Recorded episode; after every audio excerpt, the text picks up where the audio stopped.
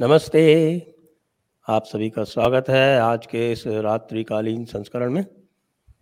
और आज हम बात करने जा रहे हैं प्रोफेसर सुभाष काक से, उनकी एक नई पुस्तक के बारे में। प्रोफेसर सुभाष काक, वैसे तो जयपुर डायलॉग्स के दर्शक उनसे परिचित ही हैं, श्रोता परिचित ही हैं, लेकिन फिर भी मैं एक बार जो नए श्रोता हैं, उनके लिए बता दूँ कि प्रोफेसर सुभाष काक जो हैं, वो प्रोफेसर ऑफ़ कंप्यूटर साइंस हैं, university of still university of Oklahoma Stillwater और यद्यपि प्रोफेसर वो कंप्यूटर साइंस के हैं, लेकिन वो एक बहुआयामी एक प्रतिभा है, वो कवि भी हैं, कवि के साथ साथ दार्शनिक भी हैं और एक वैज्ञानिक भी हैं। और विज्ञान में उनकी जो, अभी जो थेरी जो उन्होंने प्रपोज की है, वो भौतिकी को, यानी फिजिक्स को एक प्रकार से रेवोल्यूशनाइज करने के, मैं कहूँगा कि प्रोसेस में है।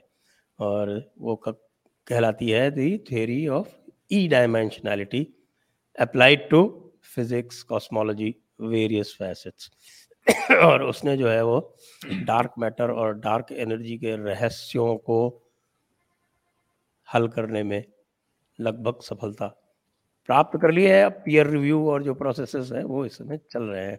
स्वागत है आपका। धन्यवाद संजय जी। धन्यवाद।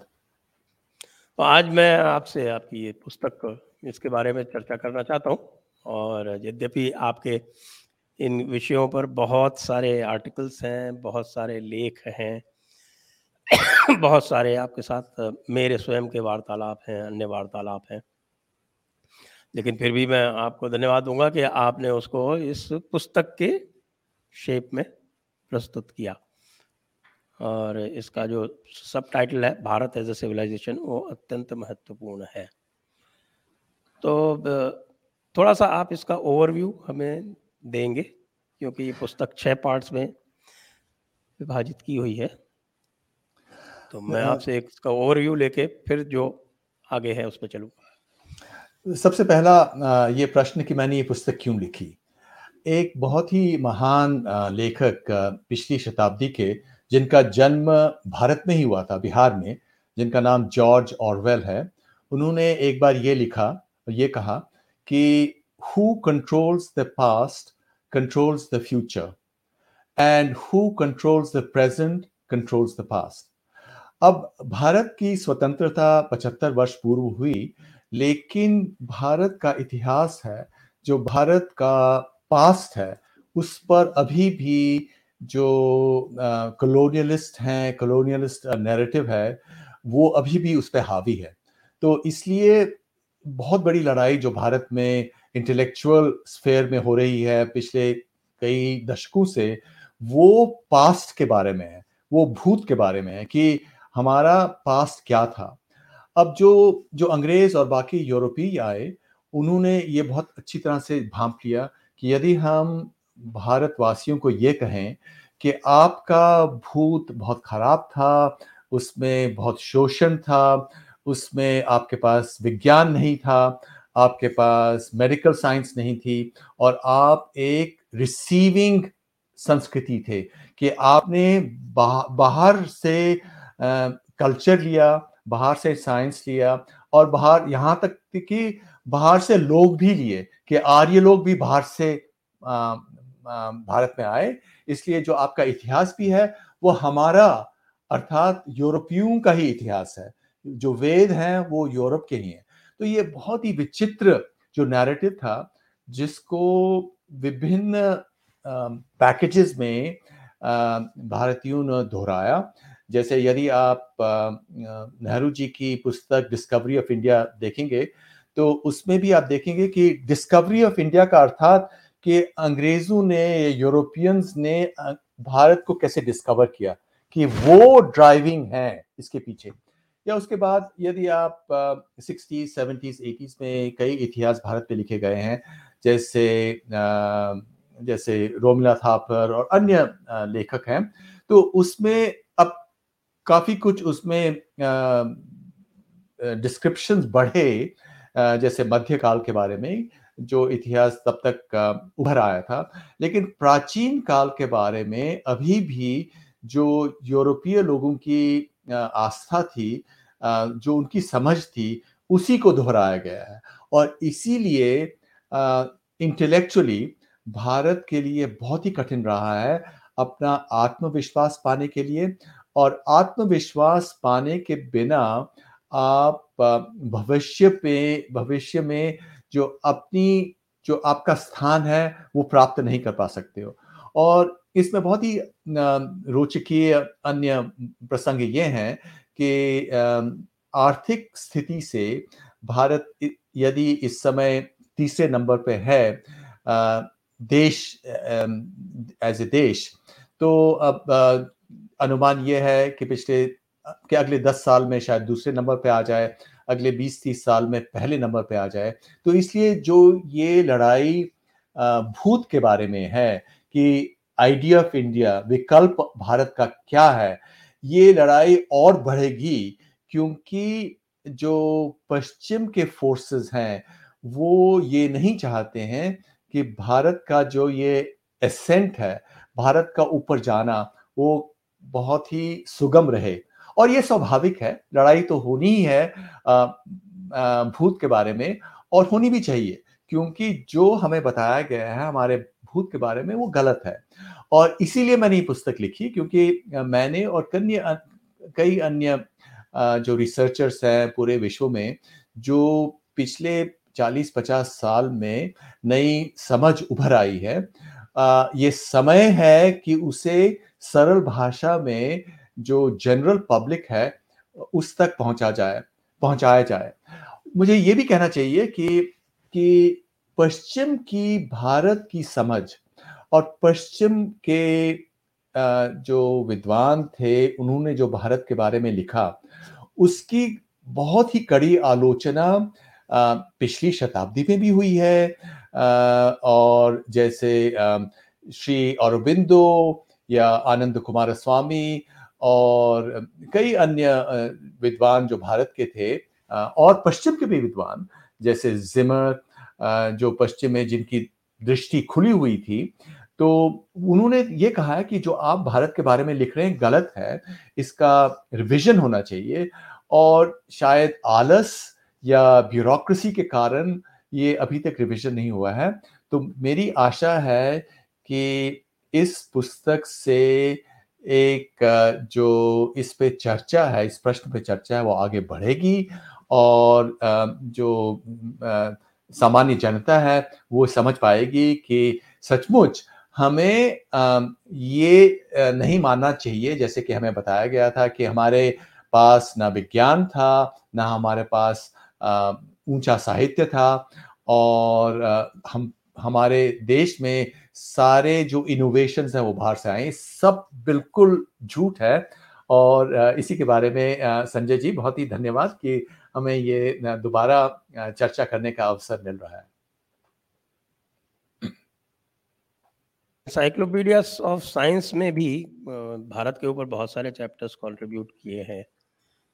तो जो इसमें आपका साइंस पे चैप्टर है, जो अंतिम चैप्टर है इसमें साइंस इन इंडिया मैं वहीं से आरंभ करूँगा। तो ये जो साइंस के बारे में और मैथमेटिक्स के बारे में बहुत सारे जो हैं वो मैं कहूँगा कि झूठ हैं या दुर्भावनावश फैलाए हुए एक मिसकॉन्सेप्शन इत्यादि है।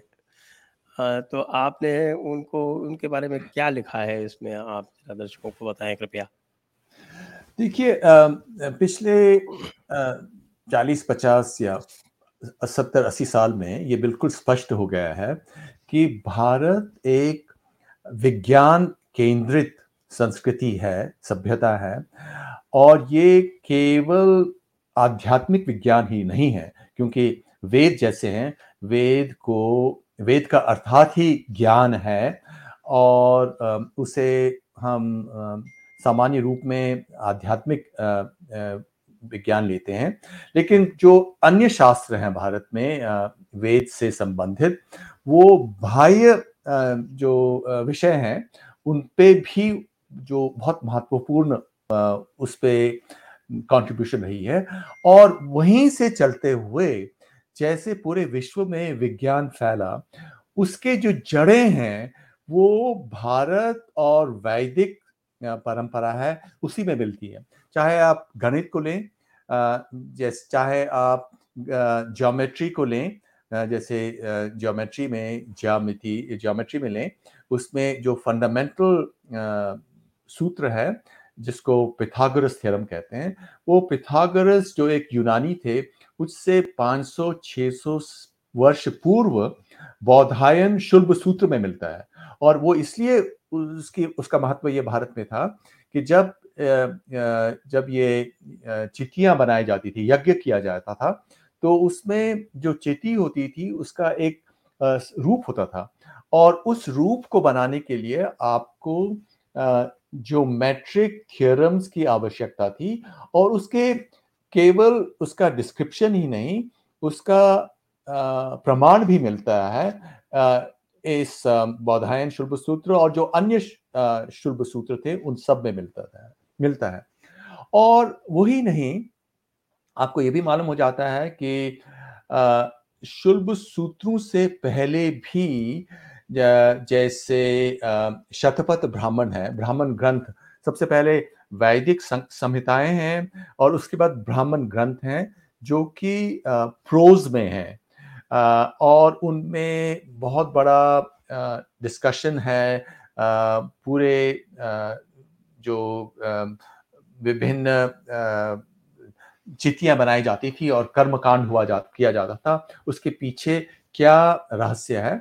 और उसमें ज्योतिष का भी बहुत बड़ा डिस्क्रिप्शन है, क्योंकि जो ये राइट्स हुआ करती थी, उनका ज्योतिष और काल के साथ संबंध था। इसलिए ज्योतिष भी सबसे पहले, सबसे प्राचीन ज्योतिष भारत में ही मिलता है।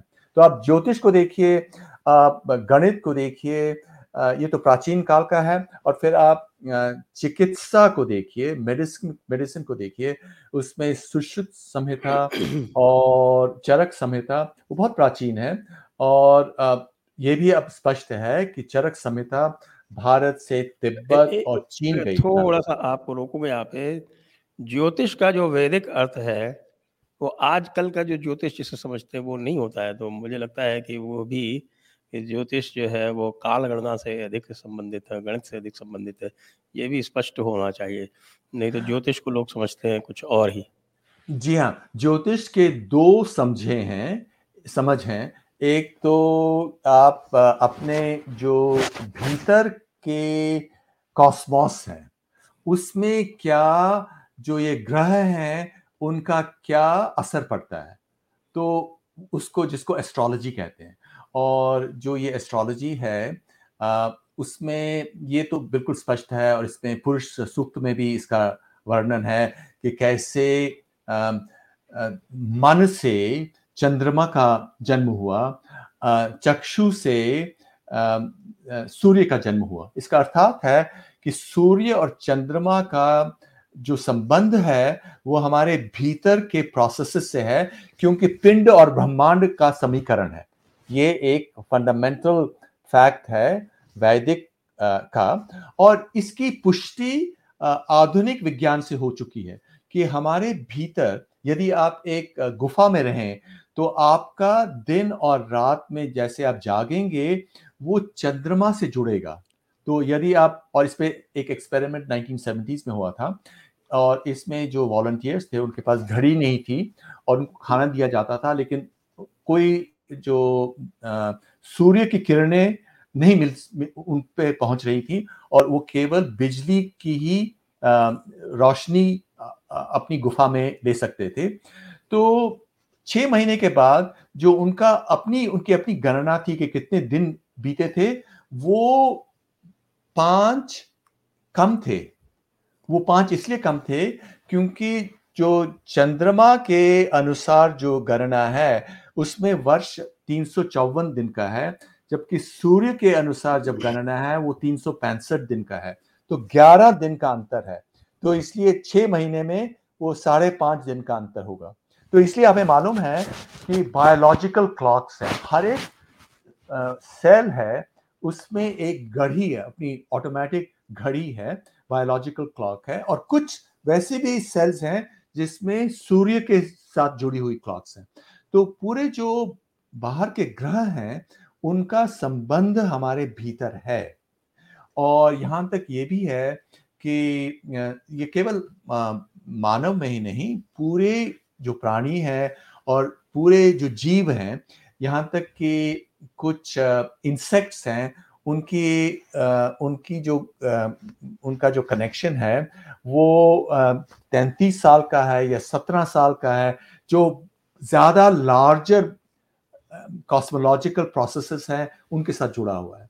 तो ये संबंध है, लेकिन ये तो एस्ट्रोलॉजी हुई जो हॉरोस्कोप हॉरोस्कोप या जो जन्म पत्री है, उससे जुड़ा हुआ होता है। लेकिन ज्योतिष जो ग्रहों ग्रहों, सूर्य और चंद्रमा की जो गति है और जो उनका क्रम है, उनके साथ जुड़ा हुआ, उसकी, उसका जो विज्ञान है, जिसको आजकल एस्ट्रोनॉमी कहते हैं, वो भी एक बहुत ही फंडामेंटल साइंस थी। और उस एस्ट्रोनॉमी में अब सबसे पहले, अब जैसे सूर्य सिद्धांत में जाएँ और फिर आर्यभट्ट के काल में, जो कि आज से कोई 1500 वर्ष पूर्व है, उसमें आर्यभट्टीय एक ग्रंथ था, जिसमें आर्यभट्ट ये भी कहते हैं कि सूर्य स्थिर है और पृथ्वी घूमती है और इसीलिए हम दिन और रात्र देखते हैं, दिन और रात्र देखते हैं, रात्रि देखते हैं। और उसके बाद अन्य जैसे ब्रह्मगुप्त और उसके बाद भास्कराचार्य और ये सब पश्चिम के ज्योतिष से आगे थे। और रोचक बात यह है कि जो साइंटिफिक रेवोल्यूशन आधुनिक साइंटिफिक साइंटिफिक रेवोल्यूशन विज्ञान की क्रांति देखी जाती है। वो आजकल न्यूटन के काल, जो आज से कोई 300 वर्ष पूर्व था, वहाँ देखी जाती है, क्योंकि न्यूटन ने जो पहले गणित था, उसको आगे बढ़ाया और कैलकुलस का आविष्कार किया, न्यूटन और लाइबनीज, ये यूरोप के दो वैज्ञानिक थे।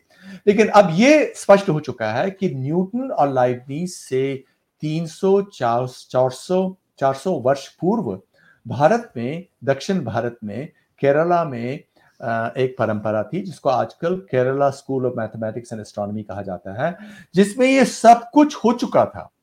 जो कैलकुलस था इन्फिनिट सीरीज़ थे, वो भारत में पहले ही कई वर्ष पूर्व, कई सौ वर्ष पूर्व हो चुके थे।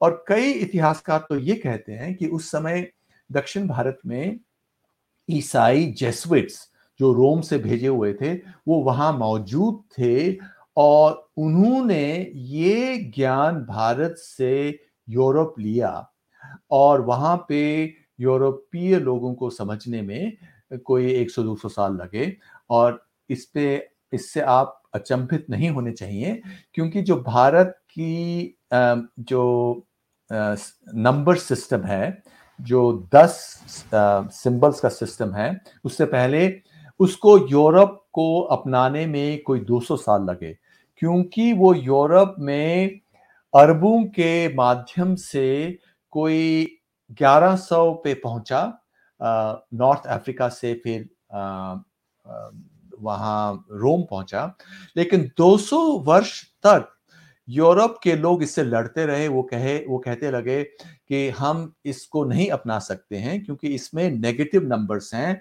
और नेगेटिव नंबर्स शैतान के नंबर्स हैं सेटन के नंबर्स हैं। तो 200 वर्ष उनको लड़ना, वो लड़ते रहे। तो इसी तरह कुछ इतिहासकार ये कहते हैं कि जो कैलकुलस और जो ये मॉडर्न एस्ट्रोनॉमी थी, जो कि दक्षिण भारत में हुई और जिसका स्रोत, मूल स्रोत आर्यभट्ट था, आर्यभट्ट की परंपरा थी। वो भारत से गई और यही नहीं जैसे हम जानते हैं, चिकित्सा में वैक्सीनेशन जब अंग्रेज़ लोग आए तो उन्होंने देखा कि भारत में वैक्सीनेशन जो स्मॉल पॉक्स है, चेचक उसे कहते हैं, स्मॉल पॉक्स है, उसके उसके लिए वैक्सीनेशन भारत में प्रचलित थी और भारत में स्मॉल पॉक्स से लोग नहीं मर रहे थे। और इसको फिर बाद में यूरोप ने अपनाया। और वैसे ही जो अष्टाध्यायी जो हमारे व्याकरण की परंपरा थी, संस्कृत की, उसी से जो कंप्यूटर प्रोग्रामिंग का कॉन्सेप्ट है, क्योंकि जो अष्टाध्यायी है, जिसमें चार हज़ार सूत्र हैं, वो भी कंप्यूटर प्रोग्राम जैसे ही हैं। और उसके जो विचार हैं, यूरोप ने कोई 200 वर्ष पूर्व अपनाना शुरू किया और उससे ही जैसे सोशियोलॉजी कि जैसे भाषा को सूत्रों से जोड़ा जाता है, वैसे ही समाज विज्ञान सोशियोलॉजी को भी सूत्रों या प्रिस्क्रिप्शन से जोड़ा जाता है। और वैसे ही समाज का उत्थान होता है। एक फ्रांसीसी विद्वान थे जिनका नाम डिसोसियोर था। उन्होंने सबसे पहले पाणनी के पाणनी की विचारधारा को लेकर सोशियोलॉजी में मॉडर्न एप्लीकेशन की। और वैसे ही नव्य न्याय, जो कि बिहार और बंगाल में कोई 1200-1300 वर्ष पूर्व जिसका उदय हुआ, वो नव्य न्याय में पूरा जो उसका सिद्धांत है, वो मॉडर्न मैथमेटिकल लॉजिक से बिल्कुल इक्वलेंट है।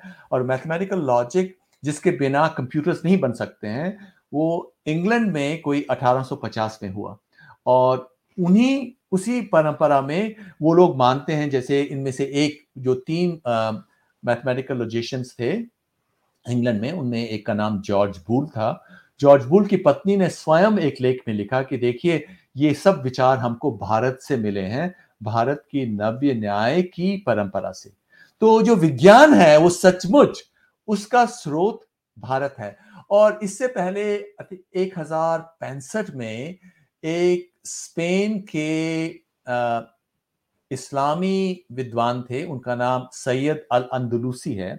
उन्होंने एक ग्रंथ लिखा एक हज़ार साठ या एक हज़ार पैंसठ में जिन्होंने सारे प्राचीन देशों की देशों के विज्ञान की तुलना की और उन्होंने अपनी पुस्तक में लिखा कि सारे प्राचीन सभ्यताएँ हैं, सभ्यता जो हैं, उनमें से सबसे आगे विज्ञान में भारत ही है। तो सब देशों में ये माना जाता था कि भारत सबसे आगे है, लेकिन जब अंग्रेज़ आए, उन्होंने भारतीयों को कहा, देखिए, आप में, आपके पास विज्ञान नहीं है, इसलिए आप हमारे शिष्य बनिए, आप अपने सारे ग्रंथों को फेंक दीजिए, अपनी जो आपकी परंपरा है, शिक्षा की जिससे कि साठ, पैंसठ, सत्तर प्रतिशत लोग उस समय लिटरेट थे। तो आप उसको बाहर फेंक दीजिए। केवल अंग्रेज़ी के माध्यम से हमारे ज्ञान से जुड़िए और जो उन्होंने स्कूल और विश्वविद्यालय जब स्थापित किए, जब जब वो गए, तब तक भारत में लिटरेसी रेट केवल सात, आठ परसेंट तक ही रह चुका था। तो इसलिए जो अंग्रेज़ों के समय जो भारत की आत्मा को जो क्षति मिली और उसको मिलते हुए जो भारतीयों ने जो अंग्रेज़ों की कहानी थी भारत के बारे में वो अपना ली अपना अप, अपना ली। उससे इस समय संघर्ष करना उससे लड़ना इस झूठ को निकाल बाहर फेंकना मुझे लगता है एक बहुत ही बड़ा यज्ञ है जिससे हमें हम सबको जुड़ना चाहिए। और मुझे याद आता है वॉल्टेयर ने ये कहा था कि पैथागोरस ने जो भी हमारे पास ज्ञान है यूरोप में वो सब गंगा से आया है। और ये तक कहा था कि पैथागोरस जो है वो इंडिया में जाके और वहाँ से ज्योमेट्री सीख के आए थे। ये वोल्टेयर का एक बड़ा पॉपुलर कोटेड एक पैराग्राफ है। जी हाँ वोल्टेयर जो फ्रेंच एनलाइटनमेंट थी उसमें एक बहुत महान फिगर थे। और उस समय यूनान में भी एक ट्रेडिशन है कि पैथागोरस सचमुच भारत से आए थे। भारत गए और वहाँ, भारत से ज्ञान लिया।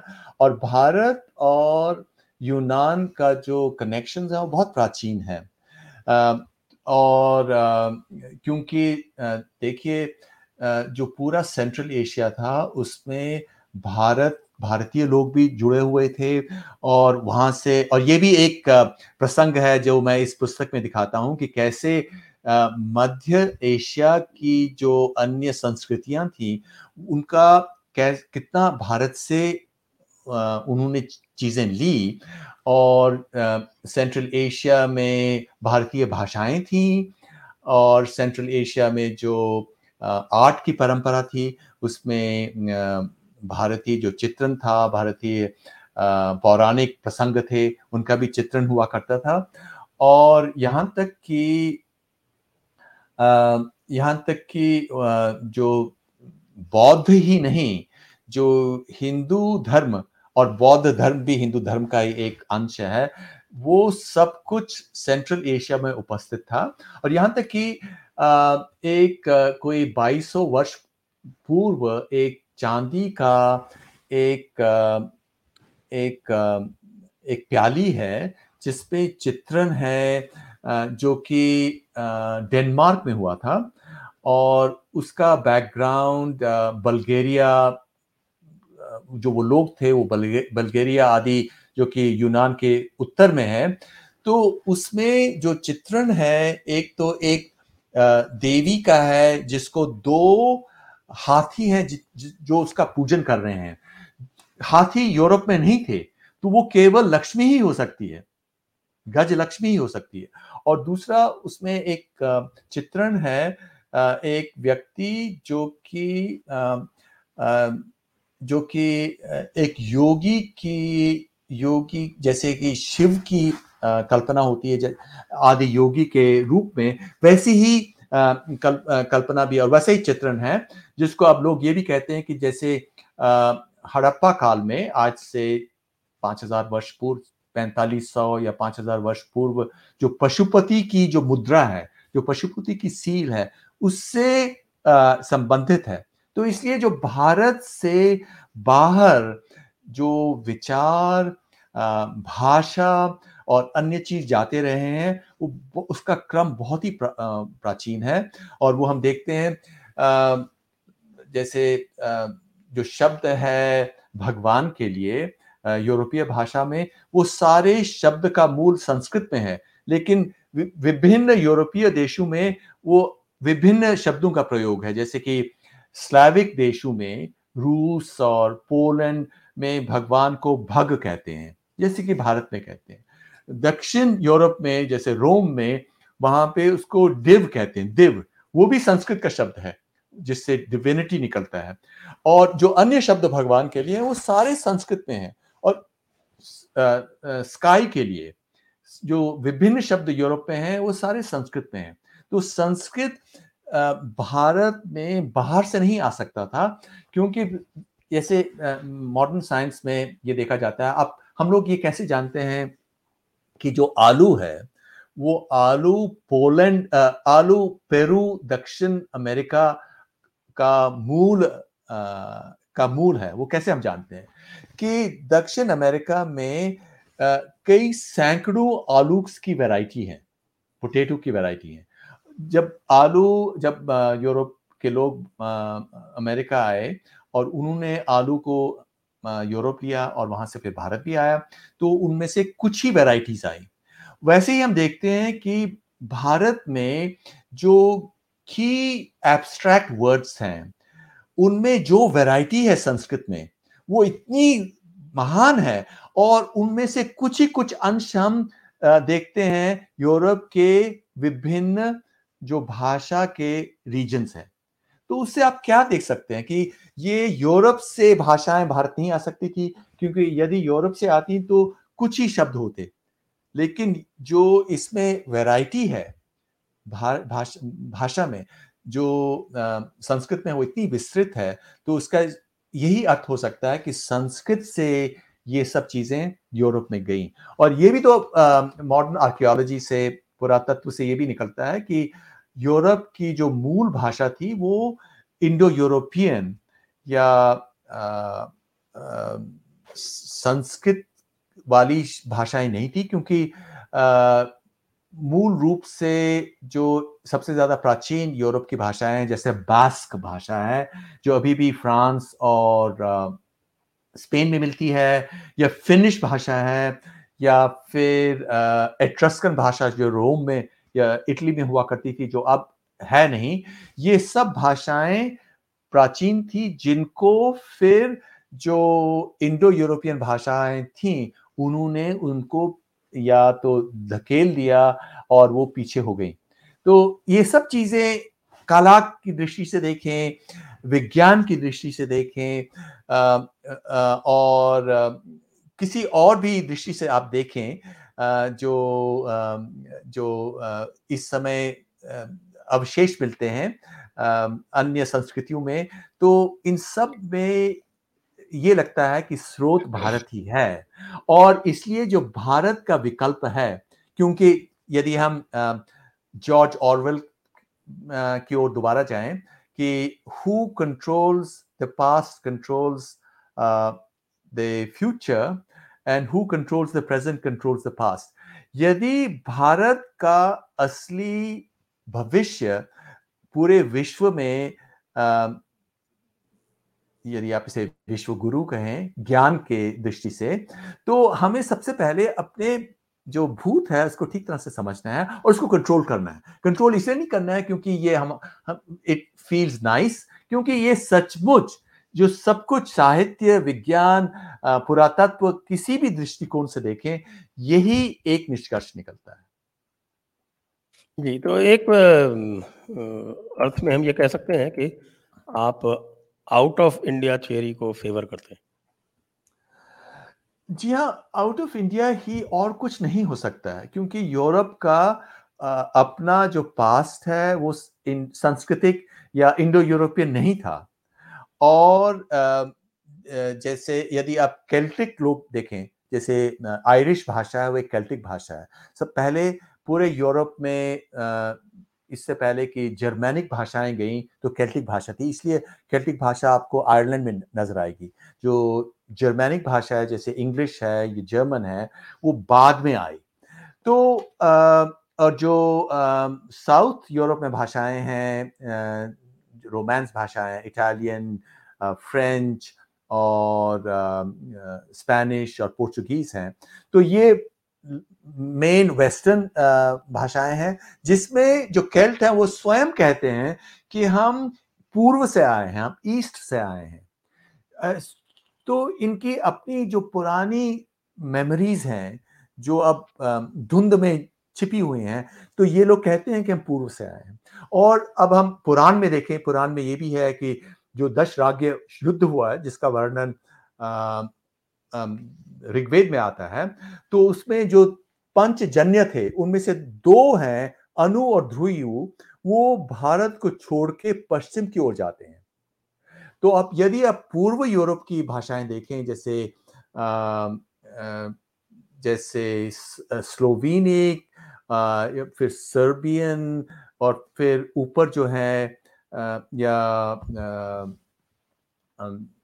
नॉर्थ में जो स्लैविक भाषाएँ हैं उसमें काफ़ी कुछ जो उनकी ट्रेडिशन है, जो उनकी परंपरा देवताओं के बारे में है, उसमें वर्णन है, रुद्र का, रुद्राणी का, या अश्विन अश्विनाओं जो हैं, अश्व, अश्विनी कुमार हैं, उनका वर्णन है। जो देवी देवताएँ हैं हमारे वेद के, उन सब का वर्णन वहाँ मिलता है। अब कुछ बदल के ऐसा लगता है कि वो काफ़ी कुछ देर से उन्होंने कुछ ही चीज़ चीज़ें ली। और यहाँ तक कि पूरे जो स्लैविक वर्ल्ड है स्लैविक वर्ल्ड अर्थात पूरे पूर्व यूरोप के, जैसे रूसी और अन्य भाषाएँ हैं, इनका सबसे महान जो देवता था, उसका नाम था श्वेतवेद। और जो श्वेतवेद है उसके चार बुक थे, जैसे कि शिव जी के भी चार बुक होते हैं।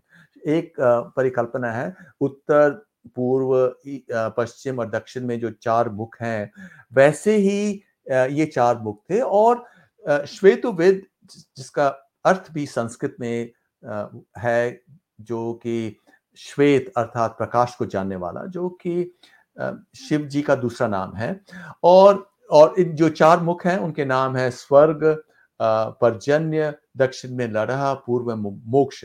ये उनकी भाषा में, उनकी भाषा में और तो इस सब ये लगता है कि जो भारतीय लोग थे, ये जो सारे विचार थे भारतीय लोग भी बहुत एनर्जेटिक थे। केवल साउथ ईस्ट एशिया में में ही नहीं, क्योंकि साउथ ईस्ट एशिया में पूरा धर्म और पूरी जो भाषा थी, वो तो वैदिक थी या सनातन थी। सनातन शब्द का हम प्रयोग करते हैं। सनातन थी इंडोनेशिया में, थाईलैंड में, फिलीपींस से और वहाँ से ऊपर जाकर जापान और चीन में सनातन संस्कृति थे तो वो एक रास्ता था, समुद्र का रास्ता था। दूसरा रास्ता हिमालय के पार थे, हिमालय के पार से।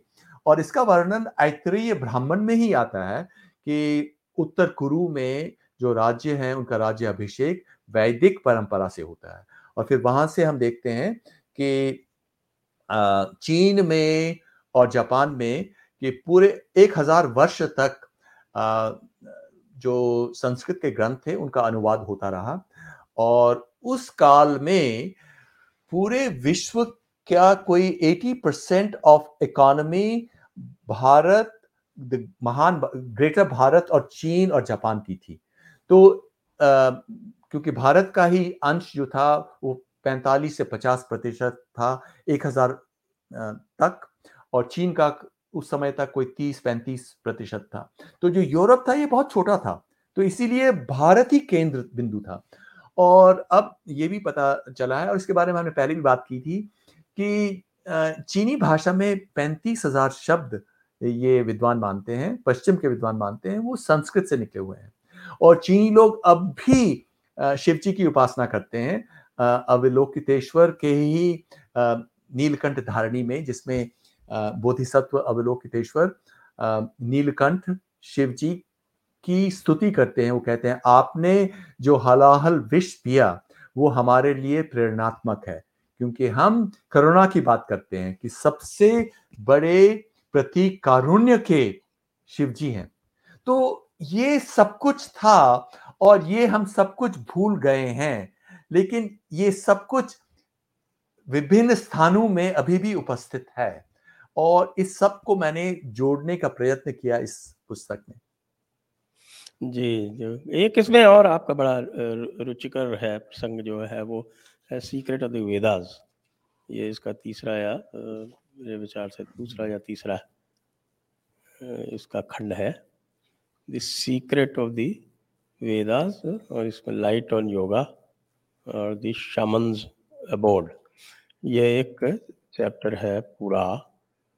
तो जब हम वेदों का अध्ययन करते हैं तो निरुक्त में ये प्रसंग आया है। यास्काचार्य कहते हैं कि हर वैदिक मंत्र के तीन अर्थ होते हैं। अधिभौतिक, अधिदैविक और आध्यात्मिक।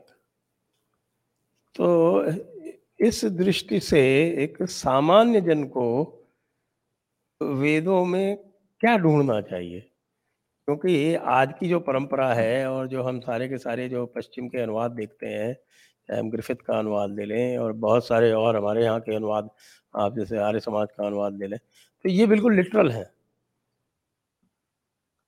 तो वेदों के जो तीन अर्थ हैं, जिसको हम कह सकते हैं, एक लिटरल मीनिंग, एक हायर मीनिंग और एक डीप मीनिंग।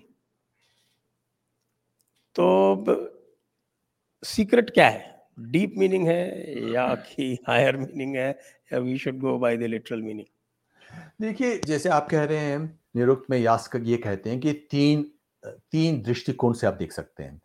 क्योंकि ये तीनों यथार्थ के अंश हैं। हमारा आध्यात्मिक भी है हम अपने भीतर जाएँ वो भी हमारी एक रियलिटी है। जो बाह्य है, वो भी एक रियलिटी है। जो इन दो के बीच में है, वो भी एक रियलिटी है। तो इन तीनों से जुड़कर हम कैसे अपने आप को समझें निजी रूप से, हर एक व्यक्ति को अपने आप को कैसे समझें? वही एक ज्ञान है, हमारा जीवन किस लिए है? हमारा जीवन है, हमारा जन्म हुआ तो हमें अपने आप को समझना है और और समझकर जो हमारे चार पुरुषार्थ हैं धर्म, अर्थ, काम और मोक्ष, इन सब पुरुषार्थों को अर्पित करें, अर्जित करें। तो ये जीवन का अर्थ है। तो इसको समझने के लिए यदि आप धर्म और मोक्ष को समझना चाहें तो आपको अध्यात्म से जुड़ना है। तो जो अध्यात्म का अंडरस्टैंडिंग है, वो लेनी है। तो इसलिए इस समय जो पश्चिम के विद्वान आए, क्योंकि पश्चिम में अध्यात्म की परंपरा नहीं है। जो पश्चिम की परंपरा है वो भौतिक परंपरा है। यहाँ तक कि यदि आप यूनान में भी जाएँ यूनान वेस्टर्न ग्रीक रिलीजन को भी देखें उसमें जो देवताओं की परिकल्पना है वो शारीरिक ही है कि जो ये देवता हैं ये स्वर्ग में शारीरिक रूप में विद्यमान है।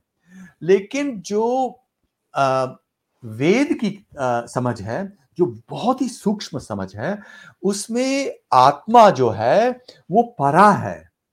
वो परा है, वो स्पेस टाइम में नहीं है, वो शारीरिक नहीं है। तो उसको समझने के लिए आप अध्यात्म के ही द्वारा जा सकते हैं, क्योंकि जो आत्मा है, वो हमारे भीतर भी है। तो इसलिए हमारे भीतर भी एक ब्रह्मांड है। जब हम कहते हैं अहम ब्रह्मास्मि, कि हम अहम अपने मन के द्वारा यदि आप मन की शक्ति को तीव्र करें तो आप पूरे ब्रह्मांड को समझ सकते हैं। तो इसलिए जो ये तीनों समझे समझे हैं आध्यात्म की आधि दैविक और जो दैविक है, जो हमारे बाह्य आकाश में जो ये ग्रह विद्यमान है, वो हमें क्या समझाते हैं? जहाँ से जो हम ज्योतिष की बात कर रहे थे तो ये ग्रहों से जुड़े हुए हैं। या एस्ट्रोनॉमी से जुड़े हुए हैं, पूरे ब्रह्मांड से जुड़े हुए हैं तो वो हमें क्या समझा सकते हैं अपने बारे में? और तीसरा है, आदि भौतिक, कि जो हमारा बाह्य रूप है, वो उसमें हमारी, हमारा जो हमारा जीवन है, उसका मतलब क्या है? उसका तात्पर्य क्या है? तो इसलिए ये तीनों जो पश्चिम के विद्वान हैं, उनमें समझ नहीं थी जो जो जो पहले पश्चिम के संस्कृत के विद्वान थे, वो तो ज्योतिष भी नहीं जानते थे, वो केवल आदि भौतिक को उन्होंने दिया। और उन्होंने क्या किया, जो सायनाचार्य थे, जो प्रधानमंत्री भी रहे थे विजयनगर साम्राज्य में तो उन्होंने उसकी टीका को लेकर आगे बढ़ा। लेकिन जो सायनाचार्य थे वो उनकी जो वो टीका थी, वो केवल एक ही रूप था। क्योंकि भारत में जो परंपरा रही है कि आप इस पे निर्भर होता है कि आप किस चीज़ को उभारने का प्रयत्न कर रहे हैं।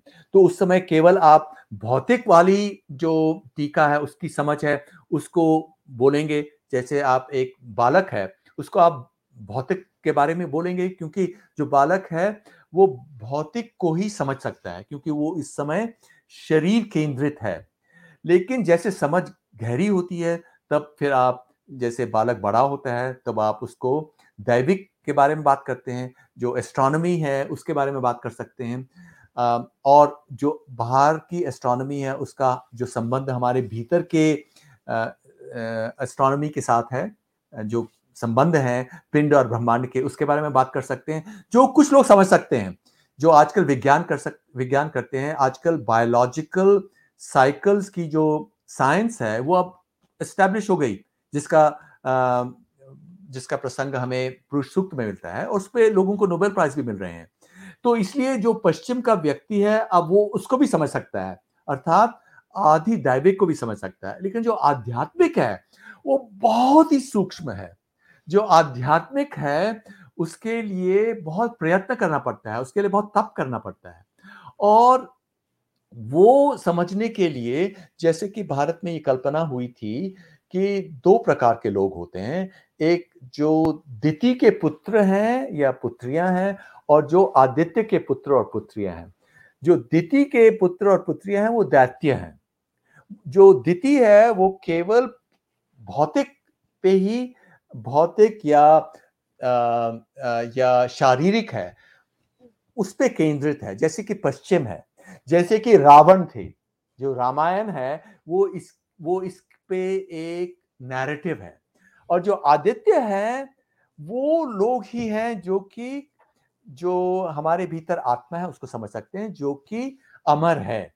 तभी तो वेद में ये कहा जाता है कि हमें मृत्यु से अमर्त्य लोक में ले जाइए। मृत्योर माँ अमृतम गमय।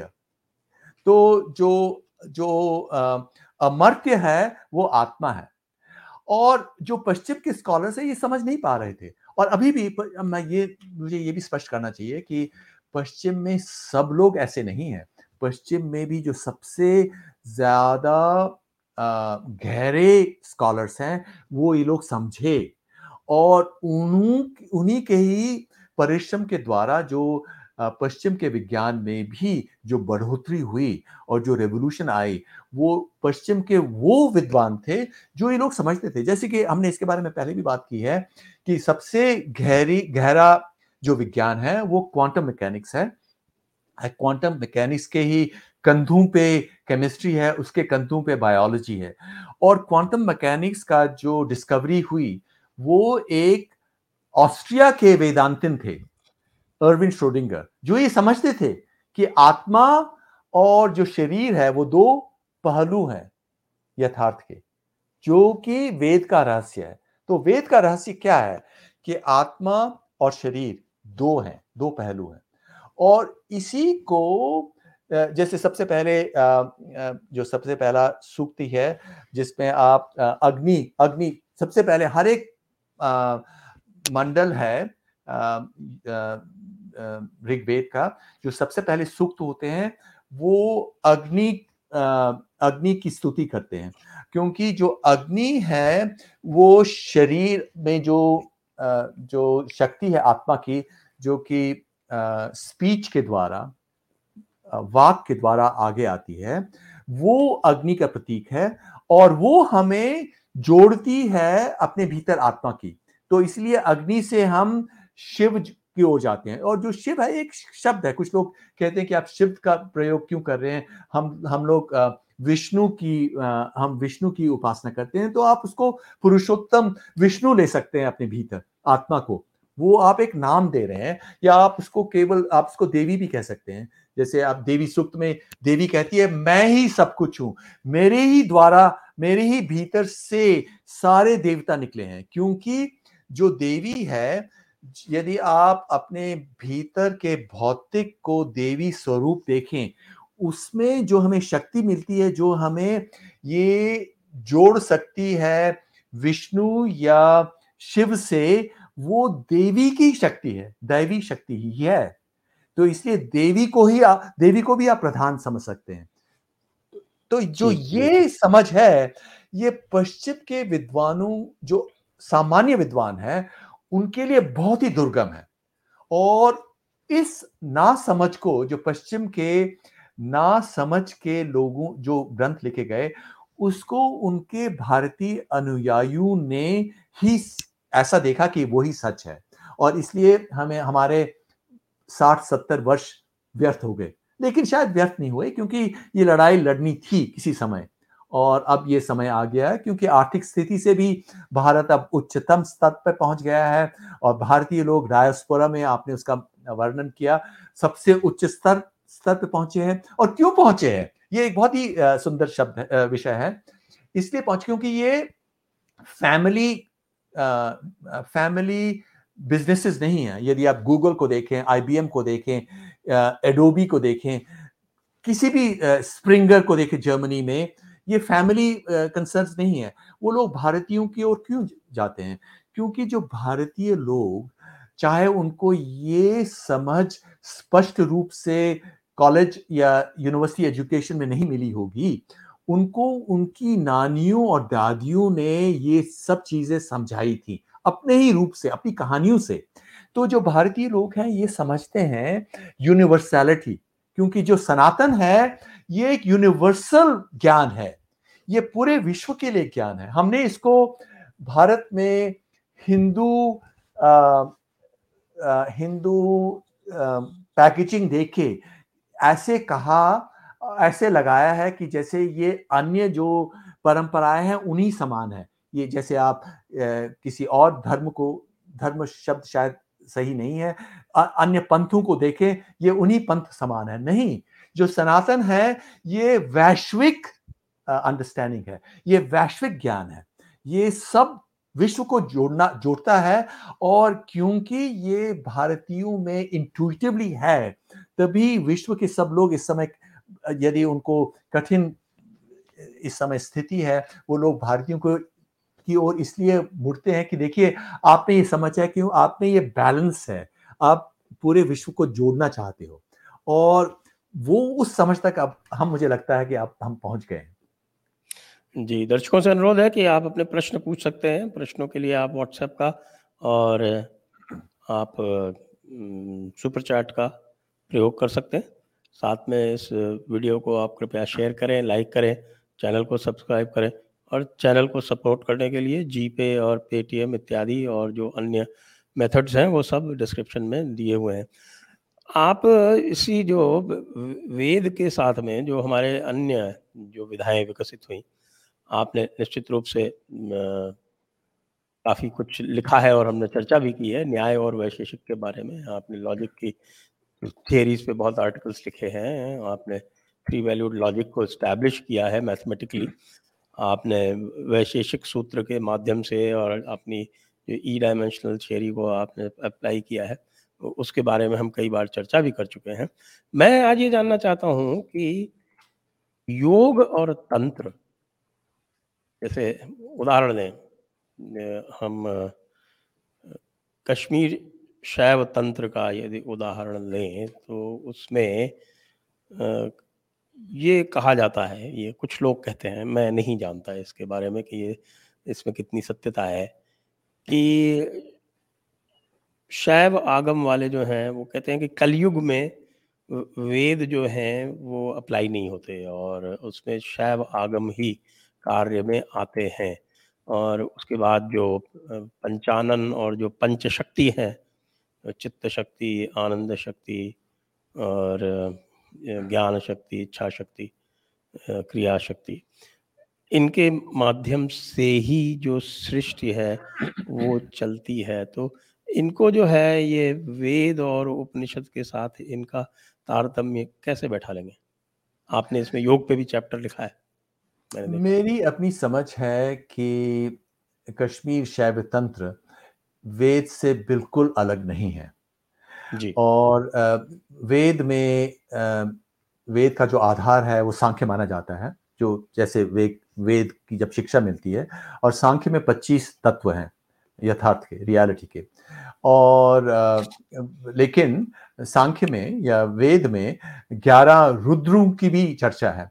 तो जो रुद्र है वो चेतना के बारे में है। तो पच्चीस और ग्यारह जुड़ के पाँच ज्ञानेन्द्रिया पाँच कर्मेंद्रिया पाँच तन्मात्रा? पाँच और पाँच महाभूत पाँच महाभूत फिर तीन जो मन के हैं चित्त मान बुद्धि अहंकार। तो तेईस प्रकृति जिसके तीन गुण होते हैं और और पच्चीसवां पुरुष। तो पच्चीस तत्व हुए सांख्य के और ग्यारह रुद्र हैं। जो रुद्र हैं वो चेतना के आवरण और अनावरण के बारे में है। जो फिर शैव तंत्र ने क्या किया? जो ये ग्यारह रुद्र है उनका स्पष्टीकरण किया। तो इसलिए शैव तंत्र में छत्तीस तत्व हैं। तो उसमें जो पाँच हैं, वो एक तो महामाया, माया है, फिर जो पाँच कंचुक हैं, वो कैसे जो चेतना है, उनको संकुचित करते हैं तो पाँच वो हैं। और फिर शुद्ध और अशुद्ध जो पुरुष के हैं, जो शिव के हैं वो रूप हैं तो छत्तीस हुए तो कोई अंतर नहीं है, मेरे, मेरी समझ में कोई अंतर नहीं है। अब केवल ये है कि जैसे हम आगे बढ़े हैं और जैसे भौतिक विद्या और भौतिक शास्त्र आगे बढ़ी है, वो सचमुच, सच है कि भौतिक शास्त्र आगे बढ़ी है।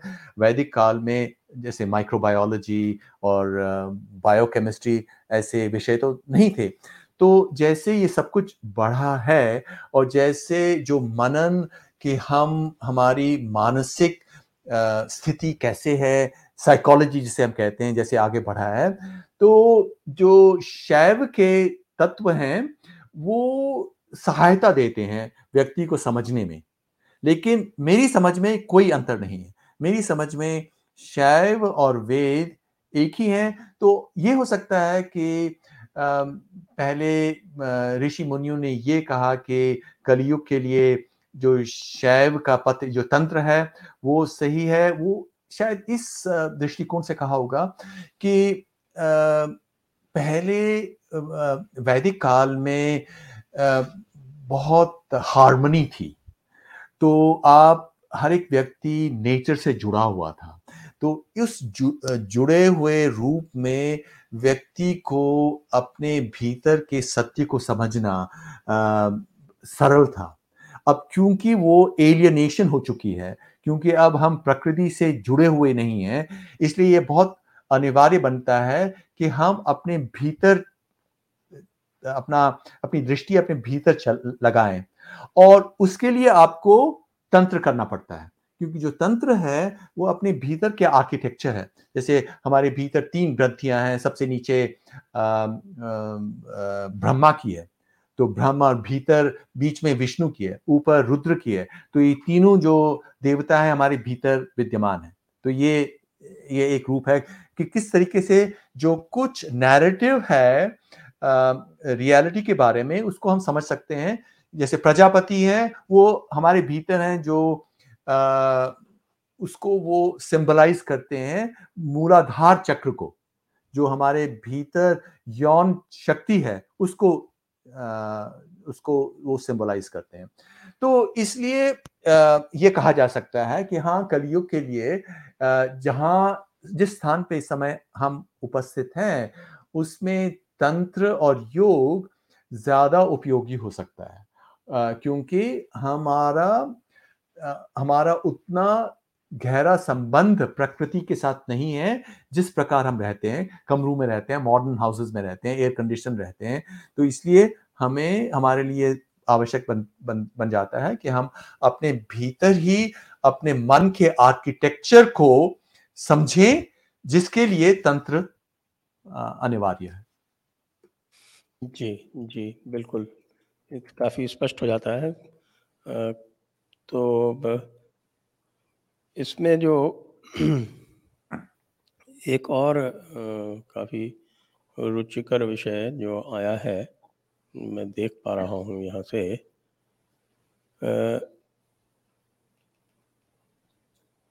वो आपने यद्यपि हम पहले उसको डिस्कस कर चुके हैं वैशेषिक में, जो Kanada and the laws of motion मेरे विचार से उसका भी उल्लेख हो जाए, क्योंकि वो आपकी ई डायमेंशनल थियोरी से भी रिलेटेड है। तो ये उचित रहेगा और उसके बाद दर्शकों के अभी तक कोई प्रश्न आए नहीं है। मैं उनसे अनुरोध करता हूँ कि आप कृपया आपके प्रश्न पूछें।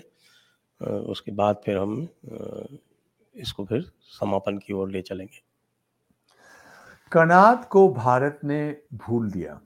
पिछले सत्तर अस्सी वर्ष वर्ष जो जो कनाद थे उन्होंने वैशेषिक सूत्र लिखे और ये अनुमान है कि वो आज से कोई पच्चीस सौ वर्ष पूर्व थे और क्योंकि उनके सूत्रों पे किसी ने रिसर्च नहीं की मैंने सात साल पहले उनके सूत्रों का अनुवाद किया और उसमें बहुत ही रोचक चीज़ें निकलती है। एक तो ये है कि उन्होंने न्यूटन से 2000 से ज़्यादा अधिक वर्ष पूर्व लॉज ऑफ़ मोशन बताए थे और उनमें से जो न्यूटन का तीसरा लॉ ऑफ़ मोशन है to every action there is an equal and opposite reaction तो उनका एक सूत्र यही है, कार्य विरोधी कर्म।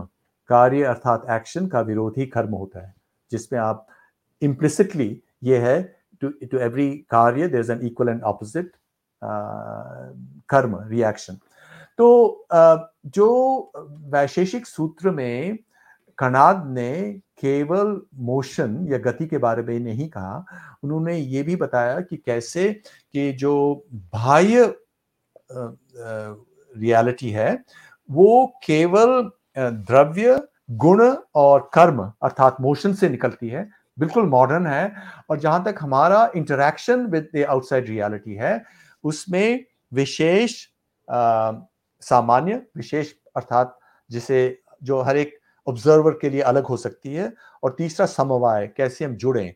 और इसमें भी रहस्य था क्वांटम मैकेनिक्स का, हमने क्वांटम मैकेनिक्स की बात की है, कि जब हम जुड़ते हैं रियलिटी से, ये क्वांटम मैकेनिक्स का दूसरा प्रिंसिपल है।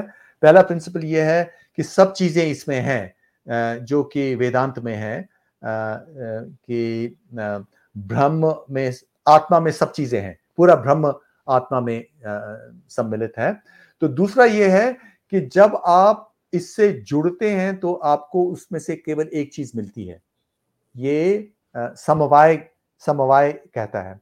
तो ये सब चीज़ें वैशेषिक में थी और और मैं इससे प्रेरित होकर मैं ये कह सकता हूँ कि जो ये ई डिमेंशनैलिटी है, जो एक मैथमेटिकल थियरम पे बेस्ड है, क्योंकि जो ई डिमेंशनैलिटी की ऑप्टिमैलिटी वो एक मैथमेटिकल थियरम है। और ऐसे ही आ, अगर आप इंटेजर्स को देखें तो टर्नरी की ऑप्टिमैलिटी कंपेयर टू बाइनरी ये एक मैथमेटिकल थियरम है। और आ, ये भी स्पष्ट है कि आयुर्वेद तीन पे बेस्ड है टर्नरी पे बेस्ड है क्योंकि तीन कोष होते हैं तीन दोष होते हैं। जबकि वेस्टर्न मेडिसिन दो पे बेस्ड है। और ये भविष्य के लिए एक बहुत ही महत्वपूर्ण बात होगी, क्योंकि इस समय एक बहुत बड़ी जो, बहुत बड़ा क्राइसिस है, जो संकट है पश्चिम में, वो मेडिसिन का संकट है। मेडिसिन का क्राइसिस है, क्योंकि medicine chronic western medicine chronic चीज़ों के लिए वर्क नहीं कर रही है। तो इसलिए ये सब चीज़ें इस समय लगता है, जो आइडिया ऑफ़ इंडिया है विज्ञान के रूप से, हमारी हिस्ट्री के रूप से, धर्म के रूप से मेडिसिन के रूप से, भविष्य के रूप से, क्योंकि एआई जब आएगा, लोगों की जॉब्स चली जाएँगी तो ये प्रश्न अध्यात्म का और महत्वपूर्ण हो जाएगा कि हम कौन हैं? हमारी आत्मा का अर्थ क्या है? तो ये सब चीज़ें हमें इस बिंदु तक ले रही हैं कि भारत क्या है और भारत को यदि हम जाने प्रेजेंट के लिए, तब हम भविष्य को कंट्रोल कर पाएँगे। जी। तो अब हम चलते हैं। कुछ प्रश्न आए हैं। आज कम ही हैं प्रश्न। उनको हम ले लेते हैं। श्रेक कंसर जी पूछ रहे हैं what's your take on book evolution of bicameral mind हाँ मैं वो पुस्तक के बारे में जानता हूँ। मुझे लगता है कि वो पुस्तक जो है, उसका टाइटल मुझे हाँ द बाय कैमरल माइंड ही है। वो बिल्कुल साउंड बेसिस पे नहीं है, क्योंकि उसकी ये अंडरस्टैंडिंग थी कि पहले मन एक ही था फिर वो बाय कैमरल हुआ कोई 500 600 बीसी टू सिंपलिस्टिक बहुत ही सिंपलिस्टिक वो थियरी है। तो इसलिए मैं उससे प्रभावित नहीं हूँ और उसको आप कोई सीरियसली नहीं लेता है। जी जी। आ, अगला प्रश्न है। रंजीत यादव जी पूछ रहे हैं कि need to learn Dev Bhasha Sanskrit is key to study Hindu knowledge? This is a question बिल्कुल आ, मुझे लगता है कि हम सब लोगों को संस्कृत से दोबारा जुड़ना चाहिए और संस्कृत अभी भी पूरी भाषाओं में है उपस्थित है। जो वोकेबलरी है वो लगभग 80-90 प्रतिशत संस्कृत की ही है। और यदि हम इससे जुड़ जाएँ सरल संस्कृत से सबसे पहले तो मुझे लगता है वो भारत के लिए बहुत ही अच्छा होगा। और संस्कृत के अन्य जो उपयोग हैं वो ये है कि एक चीज़ अभी न्यूरोसाइंस ने निकाल पाई है। वो ये है कि यदि आप संस्कृत करें और संस्कृत पाठ करें तो आपका जो ब्रेन है साइज़ है, वो ही बढ़ता है, जिसको आजकल संस्कृत इफ़ेक्ट कहते हैं। तो एक तो ज्ञान का ज्ञान का द्वार है और दूसरा, संस्कृत करने से आपको जो शक्ति मिलती है, वो बिल्कुल यू नो यूनिक है। इसलिए इन सब के कारण हमें संस्कृत सचमुच करनी चाहिए जुड़ना चाहिए। जी, और कुछ लोग प्रश्न पूछ रहे हैं इस पुस्तक के बारे में कि क्या ये गरुड़ प्रकाशन द्वारा प्रकाशित पुस्तक है? प्रोफेसर सुभाष का की the idea of India Bharat as a civilization Garuda प्रकाशक द्वारा प्रकाशित है ये। लोग ये भी पूछ रहे हैं कि अच्छा इसका जो लिंक है वो डिस्क्रिप्शन में दिया हुआ है, जहाँ से आप इसे ले सकते हैं। अमेज़ोन का लिंक दिया हुआ है। लोग ये भी पूछ रहे हैं कि, कि इसका ई बुक किंडल वर्जन कब तक आएगा? मुझे लगता आएगा क्योंकि गरुड़ प्रकाशन ई बुक या किंडल वर्जन भी निकालता है तो उनको शायद कुछ समय लगे। तो कब आएगा बिल्कुल उसका समय मुझे मालूम नहीं है। लेकिन संजय जी आपकी भी जो गरुड़ प्रकाशन से पुस्तकें छपी हैं उनका भी आ, कुछ समय के बाद यहाँ करीब ती, तीन या चार हफ़्ते का लैग था उसमें। जो मेरी पुस्तक छपी थी अनब्रेकिंग इंडिया गरुड़ से तो उसमें तीन चार हफ़्ते का गैप आया था। एक प्रश्न और आया सुपरसोनिक डीजल जी पूछ रहे हैं can spirituality thrive in anti Hindu environment देखिए, जहाँ तक ये एंटी हिंदू एनवायरनमेंट है, मुझे तो लगता है ये एक पासिंग फ़ेज़ है। भारत से बाहर जो पुशबैक हो रहा है, वो इसलिए है क्योंकि भारत एकदम प्रोमिनेंट हो गया है और भारतीय लोग प्रोमिनेंट हो गए हैं।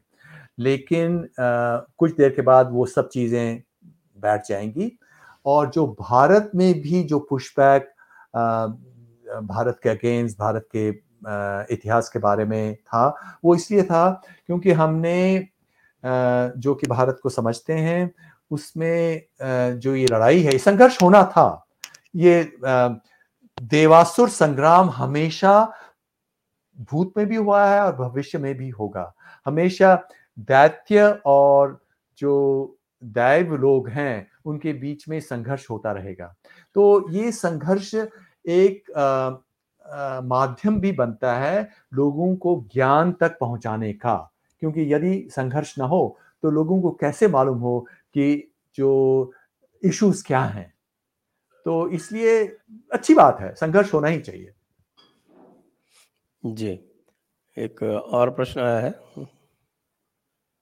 श्रेक कंसर जी पूछ रहे हैं you seem Advaitin are you studying other schools जो ये स्कूल्स जो हैं दर्शन हैं, जो छह दर्शन हैं, ये कॉम्प्लीमेंट्री व्यूज़ हैं। ये अपोजिशनल नहीं है। अब आप ये कह सकते हैं कि हाँ अद्वैत और विशिष्ट अद्वैत या द्वैत है। वो जब हम अपनी भाषा में जो ये परा है, उसके बारे में कहना चाहें तो आप ये कह सकते हैं कि जहाँ तक मेरी समझ है, मैं इसको द्वैत रूप से लेना चाहता हूँ। तो ठीक है तो मैं ये नहीं कहता हूँ कि आप गलत हैं, यदि आप ये कहें कि ये द्वैत है। क्योंकि जो भाषा है, वो अपरा है। जो भाषा है, उसमें सामर्थ्य नहीं है परा को कहने का। तो इसलिए हम उसको विभिन्न रूप में, रूपकों में जोड़ सकते हैं।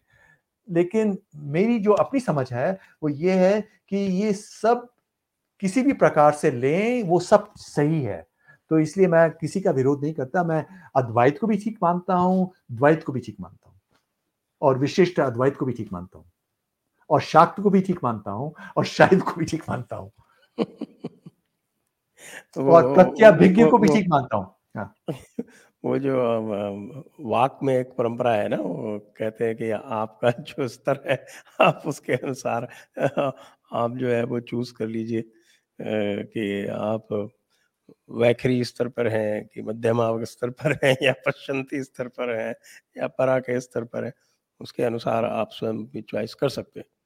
तो फ्रीडम टू चूज़ जिसको कहते हैं ना आजकल वेस्ट में बड़ा बड़ी, भारी फैड है फ्रीडम टू चूज़ जो प्लूरालिटी और जो फ्रीडम ऑफ़ चॉइस भारत में रही है, वो उससे अधिक तो कुछ हो ही नहीं सकता। उसकी तो कोई किसी भी प्रकार की उपमा या तुलना ही नहीं है। और सनातन ही एक सत्य है, और इस सनातन एक सीढ़ी है, सोपान है, सीढ़ी है। जैसे संजय जी कह रहे थे, आप विभिन्न स्थान पे हो सकते हैं। तो इसीलिए सनातन परंपरा में यह कहा गया कि मैं आपको, आपसे ये नहीं पूछूँगा कि आप किस सीढ़ी पे हैं। मैं आपसे केवल ये पूछूँगा कि आपका चरित्र क्या है? आप कैसे, आपका व्यवहार कैसा है? कि आपके भीतर क्या है, वो आप पे निर्भर है। आप किसी से भी जुड़े अपने भीतर। इस पे कि आप कहाँ पे हैं। लेकिन आपका व्यवहार ही ये दर्शाता है कि आप समाज में समाज में क्योंकि आप केवल योग ही नहीं कर सकते। कल मैं एक पश्चिम के अमेरिकन व्यक्ति हैं जो भारत में तिरपन वर्ष रहे हैं और आजकल एक नागा अखाड़ा के सबसे उच्चतम स्थान पे पहुँचे हैं। जी, जी, बहुत पुस्तक मैंने पढ़ी है मैंने देखा हाँ, था आपका वो। हाँ, हम्म। बहुत सुंदर बात की उन्होंने रामपुरी बाबा। तो एक बहुत ही सुंदर बात कहते हैं। वो ये कहते हैं कि केवल योग ही नहीं याग भी बहुत महत्वपूर्ण है। याग अर्थात इसमें पूरे समाज को जोड़ा जाता है। यज्ञ जिसे कहते हैं याग। और तो इसलिए जो सनातन ही पूरे विश्व के लिए एक ही पथ हो सकता है क्योंकि सनातन ये कहता है कि जो भी सत्य हो सत्य है चाहे वो भौतिक हो, हो या आध्यात्मिक हो उसको सनातन अपनाएगा और वही सनातन है। और कुछ क्या हो सकता है? मुझे तो ये लगता है कि भारत को सचमुच ये अपनाना चाहिए, घोषणा करनी चाहिए कि भारत एक सनातन सत्य का देश है, जिसमें विभिन्न पंथों के लोग बिल्कुल उनको स्वतंत्रता है कि वो चाहे उनकी क्या भी आस्था हो, उससे जुड़ सकते हैं। जी हाँ और यहाँ तो आप देखिए कि कितना इसके ऊपर वाद विवाद होता रहा है कि ज्ञान श्रेष्ठ है, कि भक्ति श्रेष्ठ है, निर्गुण श्रेष्ठ है, कि सगुण श्रेष्ठ है, कि साकार श्रेष्ठ है, कि निराकार श्रेष्ठ है। और उसमें तो भगवत गीता में तो बहुत अच्छी तरह से अध्याय बारह में तो कही दिया है ना भगवान ने कि भाई ज्ञानी जो है वो उसका जो है उन्होंने एक जो श्लोक आरंभ में ही आता है ऐसा कि मय्यावेश मनो ये माम नित्य युक्ता उपासते श्रद्धया प्रत्यो परायोपेत ते में युक्त तमामता ये तो अक्षरम अनिर्देश्यम अव्यक्तिम पर्युपासते सर्वत्रगमा चिंतयांच कूटस्थ मच्चलम ध्रुवम ये आप जो है, वो अक्षर, निर्देश, अव्यक्त इस रूप से जब आप मुझे पूछते हैं या मुझे प्राप्त करने का प्रयास करते हैं तो ये बड़ा कठिन मार्ग है। ये बड़ा कठिन मार्ग है। सातवें अध्याय में देवपुर ने कहा है कि चार तरह के लोग होते हैं। जो मेरी आराधना करते हैं। क्या क्या है कि वो आर्त, यानी one who is in pain अर्थार्थी one who desires wealth आर्त जिज्ञासु आर्त जिज्ञासु, अर्थार्थी, ज्ञानी च भरतर्षभ। इसमें आगे चल के कहते हैं कि ज्ञानी मुझको इसमें सबसे प्रिय है तो ये क्रिएट्स हायरार्की लेकिन बारहवें अध्याय में कह देते हैं कि ज्ञान के माध्यम से मुझे पाना अत्यंत दुष्कर है। अब सब तरह के आपके पास चॉइस है it's whole bouquet it's your choice take it बिल्कुल और जो ये अक्षर है वहाँ तक पहुँचना। यदि आप अक्षर को के की बा, के बारे में बात ही ना करें जैसे कि आजकल पश्चिम में हो रहा है। देखिए पश्चिम में क्या इस समय पागलपन हो रहा है। लोग कह रहे हैं बच्चे लोग कह रहे हैं उनको क्योंकि उनको आत्मा के बारे में बताया नहीं जा रहा है तो इसलिए वो क्या कर रहे हैं? वो कहते हैं कि मैं मुझे मालूम नहीं मैं लड़का हूँ मैं लड़की बनना चाहता हूँ मैं लड़की हूँ मैं लड़का बनना चाहता हूँ। क्योंकि आप तो केवल जस्टिस ऑफ़ इंडिया ने कह दिया ना। देखिए कितना जो जो भ्रम पश्चिम से निकल रहा है यदि आप देखिए जो नदी के दो तट जो हैं वो धर्म और मोक्ष हैं आध्यात्म है। यदि आप आध्यात्म और धर्म को नैतिकता को न मानो तो फिर केवल आ, क्या केवल सब कुछ समाप्त होगा। जैसे कि पश्चिम में इस समय हो रहा है।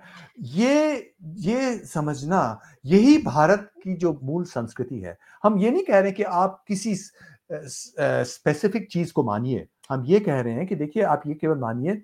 और मानिए क्या ये सचमुच ये सत्य है। सनातन का सत्य क्या है कि भीतर आत्मा है। और जो साइंस है वो भी यही कहती है। क्वांटम मैकेनिक्स ये कहता है। आजकल जो न्यूरो साइंस से वो ये, ये वहाँ जहाँ तक आप पहुँच चुके हैं कि कि मशीन्स कॉन्शियस नहीं हो सकती। जो जो चीज़ों को आप जोड़ रहे हैं, जो केवल शरीर केंद्रित हैं, वो कॉन्शियस नहीं हो सकती है। जो कॉन्शियसनेस है, जो चेतना है, वो एक रहस्य है। वो हमारे भीतर वो एक प्रकाश है। एक बाह्य प्रकाश है, भौतिक विश्व को दुनिया को जगाता है और जागृत करता है और एक आंतरिक प्रकाश है, जैसे ईशावासी उपनिषद में, जहाँ पे सूर्य और चंद्रमा नहीं है और वो प्रकाश जो है, वही आत्मा है। और ये एक बहुत ही सूक्ष्म और कितना सुंदर ज्ञान है। यदि आपको ये ज्ञान हो तो फिर आदमी को मृत्यु का क्या डर? क्योंकि जो हमारा वास्तविक रूप है वो ये अमर्त्य रूप है। अविद्या मृत्युम तीर्थवा विद्या मृत्युमश्नुते जी हाँ बिल्कुल। तो ये इससे हमें स्पष्ट रूप से हम एज ए देश भारत को जुड़ना चाहिए क्योंकि अब जो आइडिया ऑफ़ इंडिया जो है वो पूरा विश्व का है। पूरे विश्व को भारत बनाना। पहले भारत ने केवल साउथ ईस्ट एशिया या ईस्ट एशिया को बनाया आज से 2000 साल पहले। अब ये समय आया, पश्चिम को भारत आना ज़रूरी था, क्योंकि पश्चिम भारत आकर भारत से एंटेंगल हो गया। और भारत, जैसे वोल्टियर ने उस समय समझा, फिर उसका पुशबैक हुआ कुछ देर तक, फिर मार्क्सिज्म अन्य जो दैत्य आइडियाज़ थे वो उभर आए। मार्क्सिज्म एक दैत्य बिलीफ सिस्टम है।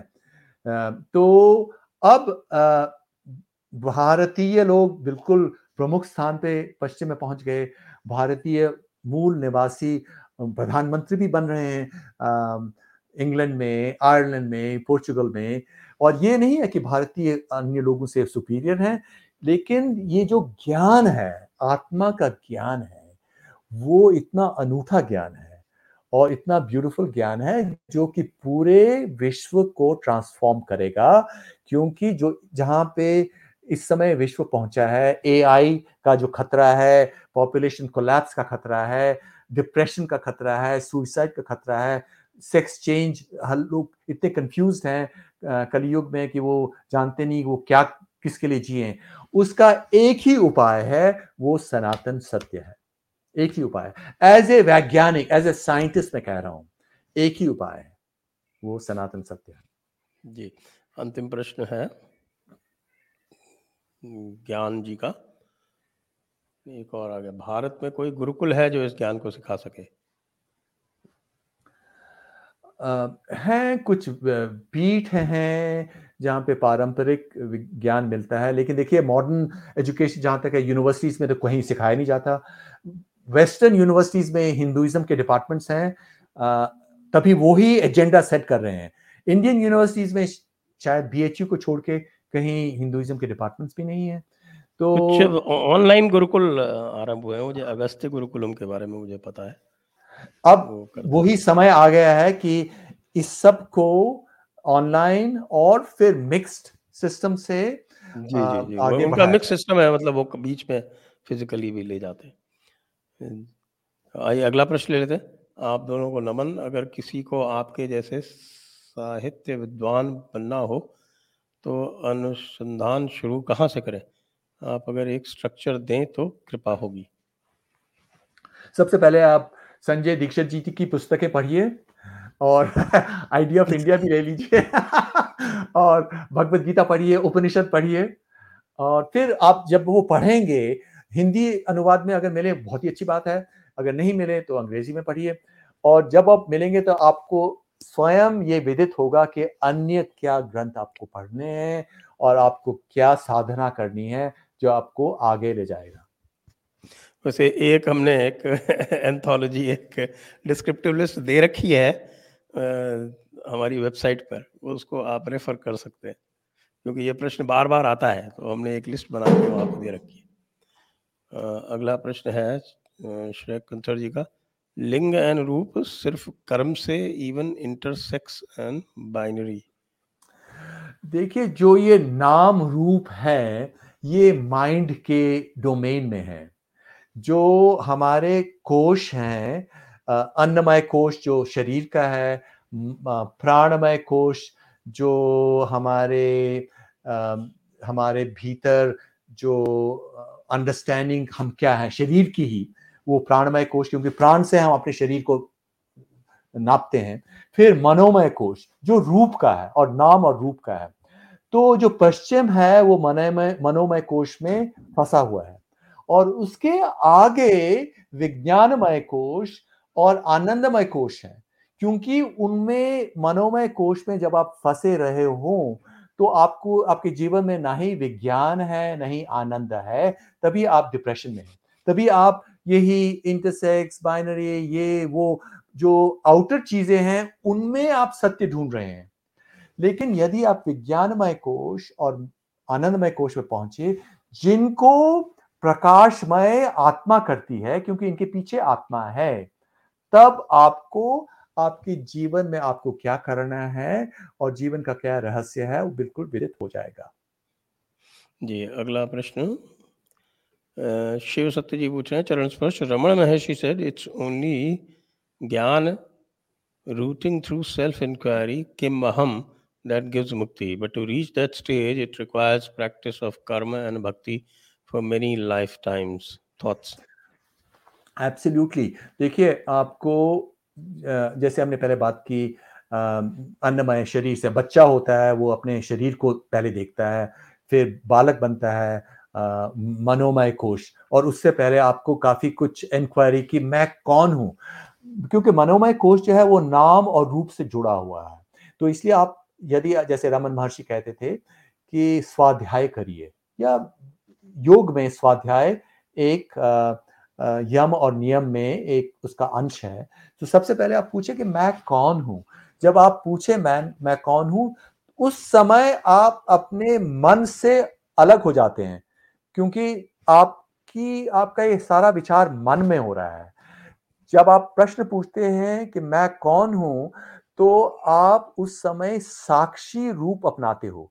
जो आपके भीतर साक्षी हैं, वो ही आत्मा का रूप है। तो इस प्रकार आप मन से हटकर, मन में कम समय निभाकर, साक्षी रूप जुड़कर तो आपको फिर जो आपके भीतर साक्षी हैं, आपके भीतर शिव हैं या कृष्ण हैं या विष्णु हैं या देवी हैं, वो आपको आगे ले जाएगी। और इसी जन्म में आपको मोक्ष मिल सकता है। यदि आपको वो प्रत्यभिज्ञा, आपके भीतर जो आत्मा है यदि आप उसका स्वरूप देखें, बिल्कुल, प्रत्यक्ष मिले, उस समय आप बिल्कुल स्वतंत्र हो जाओगे। आप जो कर्म की श्रृंखला है, उससे आपको स्वातंत्र मिलेगा और वही मुक्ति है। तो मुक्ति अगले जन्म में भी हो सकती है, लेकिन इस जन्म में भी हो सकती है। जी, अगला है। Ishan, Jai Hind, sir. C I A CIA, ISI, and globalists have wormed their way into all our institutions, including legal and religious ones. They are trying to undermine what we have always stood for. बहुत सच है ये बहुत बड़ी चुनौती है इस समय क्योंकि जो ये ग्लोबलिस्ट हैं वो भारत से डरते हैं वो भारत को समझते नहीं है वो जानते नहीं है कि भारत बहुत ही सौम्य संस्कृति है। ये सनातन बहुत सौम्य है, जैसे हम जानते हैं, आप और मैं जानते हैं, उनको डरना नहीं चाहिए, लेकिन उनको जो बताया गया भारत के बारे में, वो उससे भयभीत हैं तो इसलिए भारत को दबाना चाहते हैं, और जो भी उनके उनके पास जो इंस्ट्रूमेंट्स हैं, औज़ार हैं, वो उनका प्रयोग करेंगे। और इसलिए एक युद्ध होगा, एक मंथन होगा, और होना भी चाहिए, इससे हमें डरना नहीं चाहिए। और क्योंकि जो हमने अपने आप को स्वयं निहत्था किया था। ऐसे बातों को दोहराते हुए, जैसे सर्व धर्म समभाव, कि चाहे आपकी क्या भी आस्था हो सब बिल्कुल बराबर है। जो गलत है यदि आप दैत्य हैं, आप अन्यों को मारना चाहते हैं, वो कैसे सनातन के बराबर हो सकता है? उससे शायद बराबर जो उस दैत्य परंपरा में विश्वास रखता हो, उसके लिए बराबर हो। लेकिन सचमुच हमें जो कि ज्ञान के अभिलाषी हैं, हमें उसको बराबर नहीं मानना चाहिए। तो इसलिए हमें सबसे पहले जो क्रिटिकल इंक्वायरी है भारत में, जिसको हमने दबा रखा था चार जनरेशन तक, चार पीढ़ियों तक, उससे, उसको, उससे जुड़ना है, ताकि हम यदि हर एक व्यक्ति को कहें, देखिए सनातन से आपको डरना नहीं है। सनातन सत्य बिल्कुल यूनिवर्सल है। चाहे आपका निजी विश्वास क्या भी हो यदि ये यूनिवर्सल है तो हम इसको बोल्डली प्रोक्लेम ना करें। क्यों ना करें? कि देखिए, भारत जो है, एक सनातन संस्कृति है और सनातन वो है जो यूनिवर्सल है। और फिर आपका चाहे आप किसकी भी पूजा करें, आपका निजी विश्वास क्या भी हो, वो बिल्कुल ठीक है। यदि हम ये करेंगे तो जो पश्चिम में, जो ईर्ष्या से उभरे हुए इस समय हमारे शत्रु हैं, वो शायद ये मान, ये समझ लें कि उनको सनातन से डरना नहीं चाहिए, उनको भी सनातन अपनाना चाहिए। जी तो इसी के साथ हमारा आज का ये प्रश्नावली कार्यक्रम भी पूर्ण होता है तो हम समापन करते हैं आज के कार्यक्रम का। आप सभी दर्शकों को बहुत बहुत धन्यवाद। प्रोफेसर सुभाष काक जी, आपको बहुत बहुत धन्यवाद। और एक बार पुनः मैं सभी दर्शकों को बता दूँ कि हम बात कर रहे थे आज इस पुस्तक के बारे में। जिसका नाम है the idea of India Bharat as a civilization ये गरुण प्रकाशन से उपलब्ध है। और आप गरुण प्रकाशन की वेबसाइट पर जाकर भी इसको क्रय कर सकते हैं। अन्यथा जो दूसरे प्लेटफॉर्म है अमेजोन इत्यादि अमेजोन फ्लिपकार्ट इत्यादि, वहाँ पर भी ये उपलब्ध है। अमेजोन का डिस्क्रिप्शन हमने आपको अमेजोन का लिंक हमने आपको डिस्क्रिप्शन में भी दे दिया है। और मैं आशा करता हूँ कि आप सभी लोग इससे लाभान्वित होंगे और मैं शुभकामनाएँ देता हूँ प्रोफेसर सुभाष काक को कि आपकी यह पुस्तक सफल हो। जय हिंद धन्यवाद। वंदे मातरम। धन्यवाद संजय जी।